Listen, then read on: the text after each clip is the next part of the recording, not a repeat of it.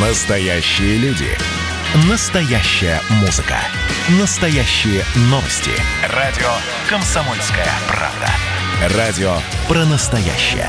97,2 FM. эм. Как дела, Россия? Ватсап-страна!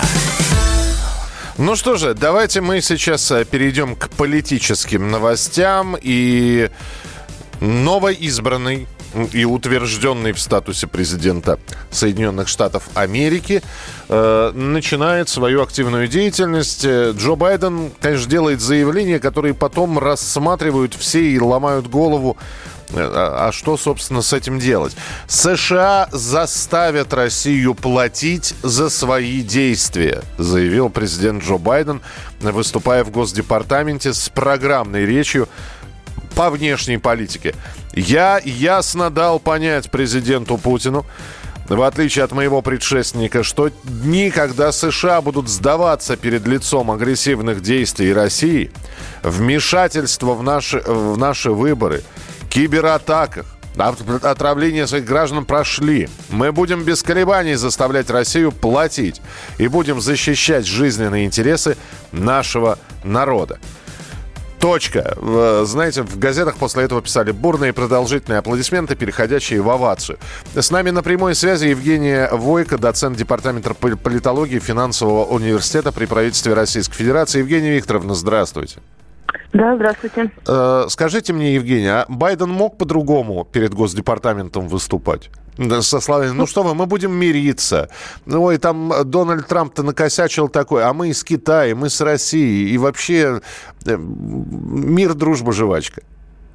Ну, Если бы Байден э, выступил именно таким образом, это был бы уже, наверное, не Байден. Тем более, что э, его программное выступление э, очень соответствует его предвыборной риторике. И было бы странно, что, став президентом, Байден резко бы поменял свою точку зрения и свое отношение к российскому внешнеполитическому треку. Поэтому здесь Байден верен себе, он верен тем заявлениям, которые он делал в период предвыборной кампании, которые во многом, ну, не в большей степени, но во многом э, помогли ему, э, в общем-то, набрать политические очки. И сейчас он продолжает ту же самую логику. Ну и тем более нужно помнить, что, будучи вице-президентом, Байден тоже не демонстрировал каких-то симпатий по отношению к России, поэтому здесь, в общем-то, все вполне ожидаемо и закономерно. Э, Мы что должны делать? Бояться, знаете, звери задрожали, в обморок упали. Что мы должны сделать? Ну, вот он выступил, значит, что мы будем и так далее. Пообещал заставить э, Россию за все заплатить. Чем заплатить-то? Э, Ну, здесь, безусловно, э, важно понимать, что никаких иллюзий относительно нового президента быть не может. В принципе, я э, думаю, что это было очевидно, опять же, в период его предвыборной кампании. Он с похожими заявлениями шел, и сейчас он их продолжает.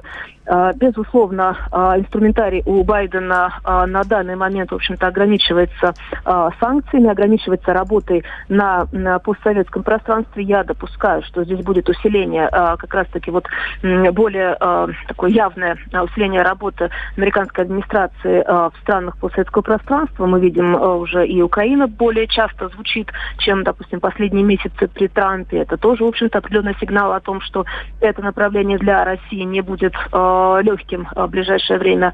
Я допускаю, что здесь будет и попытка также расшатать ситуацию в Белоруссии, сделать это более, скажем так, явно и более жестко, нежели это было, скажем так, в период президентства Трампа.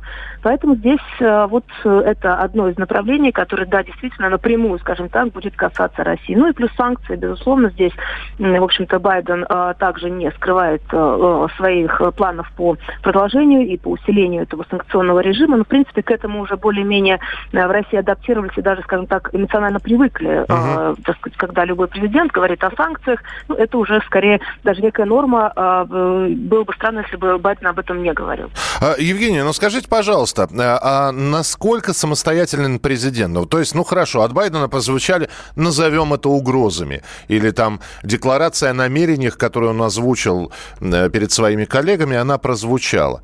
Вот, а насколько он самостоятелен в этом? Ведь мы понимаем, что половину вопросов и половину решений, которые принимает президент или хочет, по крайней мере, принять, он должен утверждать в Сенате, в Конгрессе, и не все предложения президентские проходят слушания.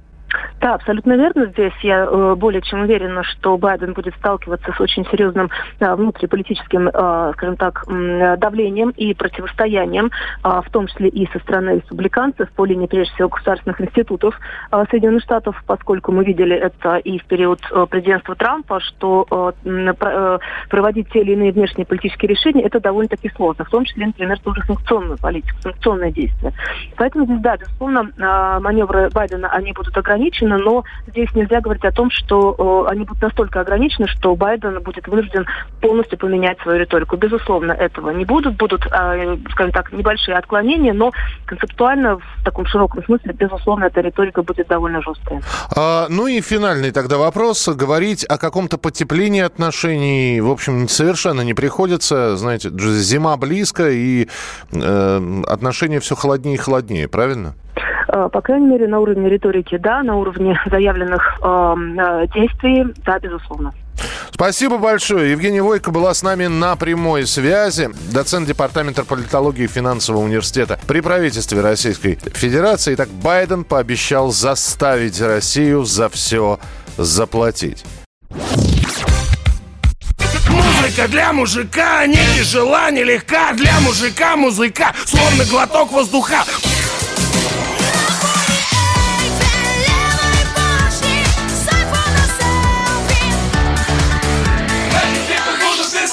«Комсомольская правда».